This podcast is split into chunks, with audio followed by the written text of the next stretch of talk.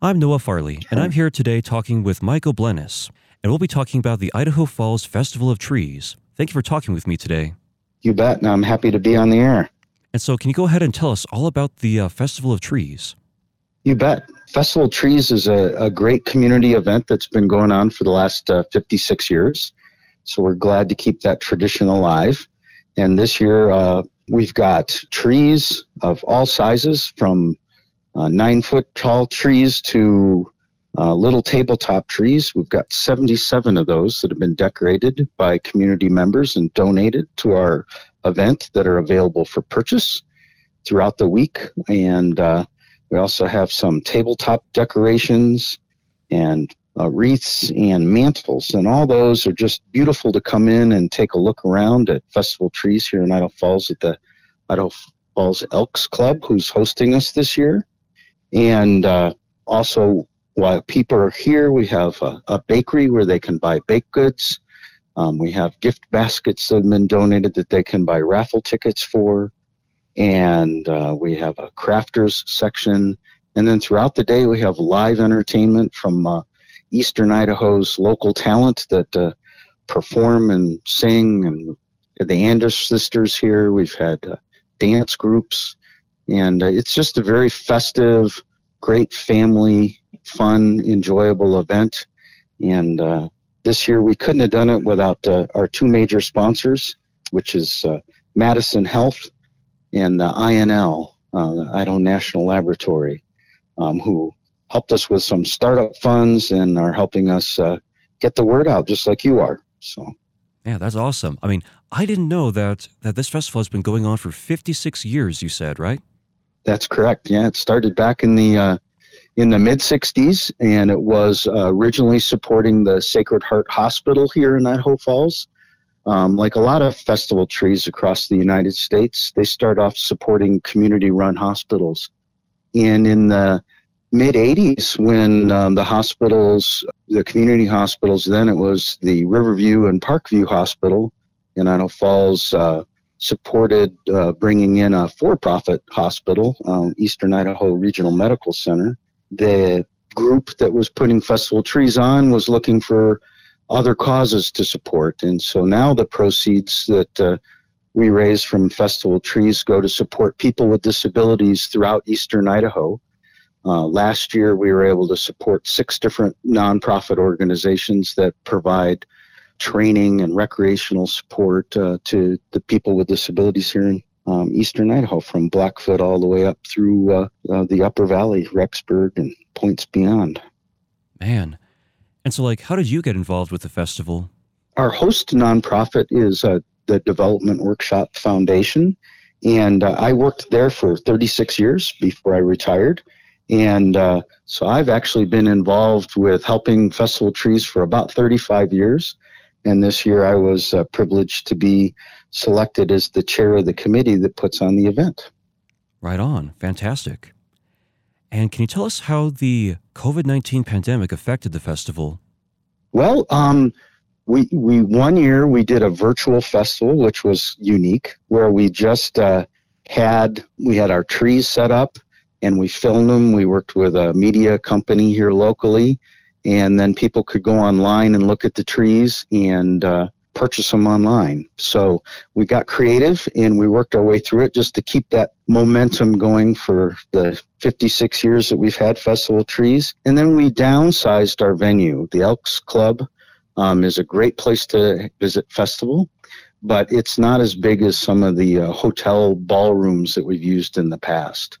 Um, and we've actually had uh, a lot of really positive comments about kind of how homey it feels and um, but still here we've got uh, everything that we had at the bigger venues maybe just a little bit smaller space.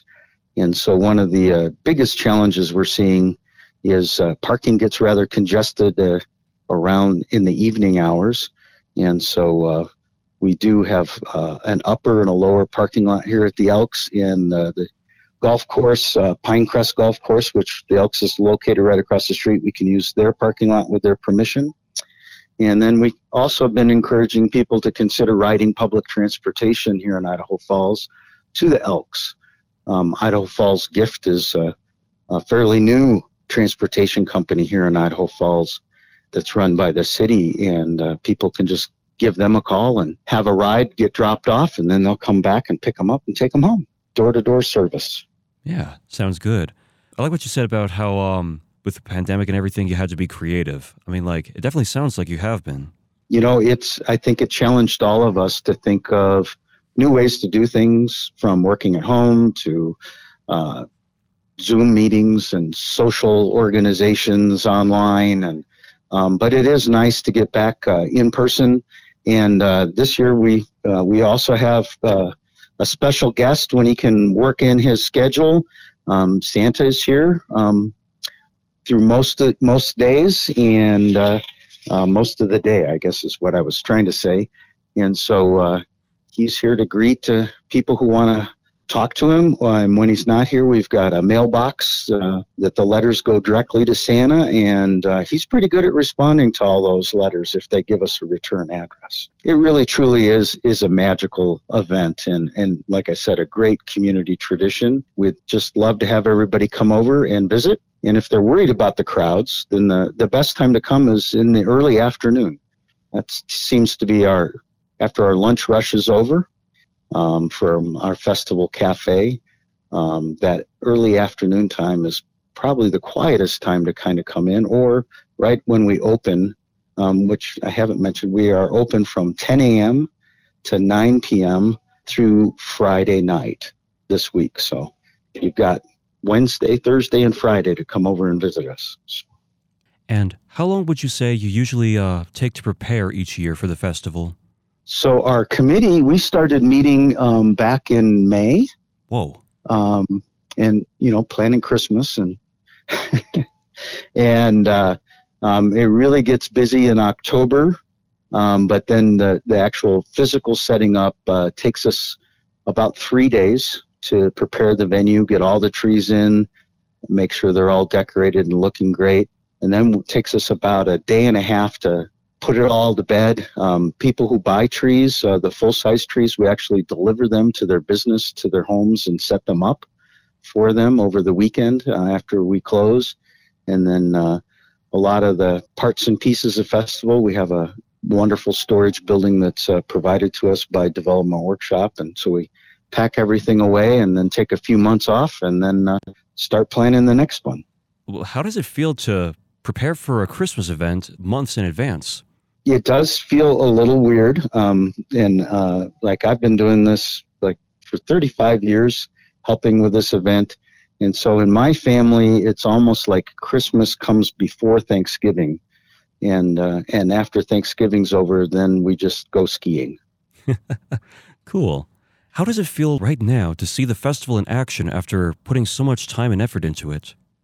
Oh, it's very it's very rewarding. But my favorite part is after it's all done and all the bills are paid and everything's cleaned up and put away is when we get to work with the different charities and help um, help expand those services through development workshop. And this last year, um, we worked with one of the charities we worked with was Champ's Heart, which is an equestrian therapy program uh, in Blackfoot, and we were able to help them purchase a lift inside their arena so that uh, people in, we, who use wheelchairs could get lifted up to the height that they can transfer onto a full size horse.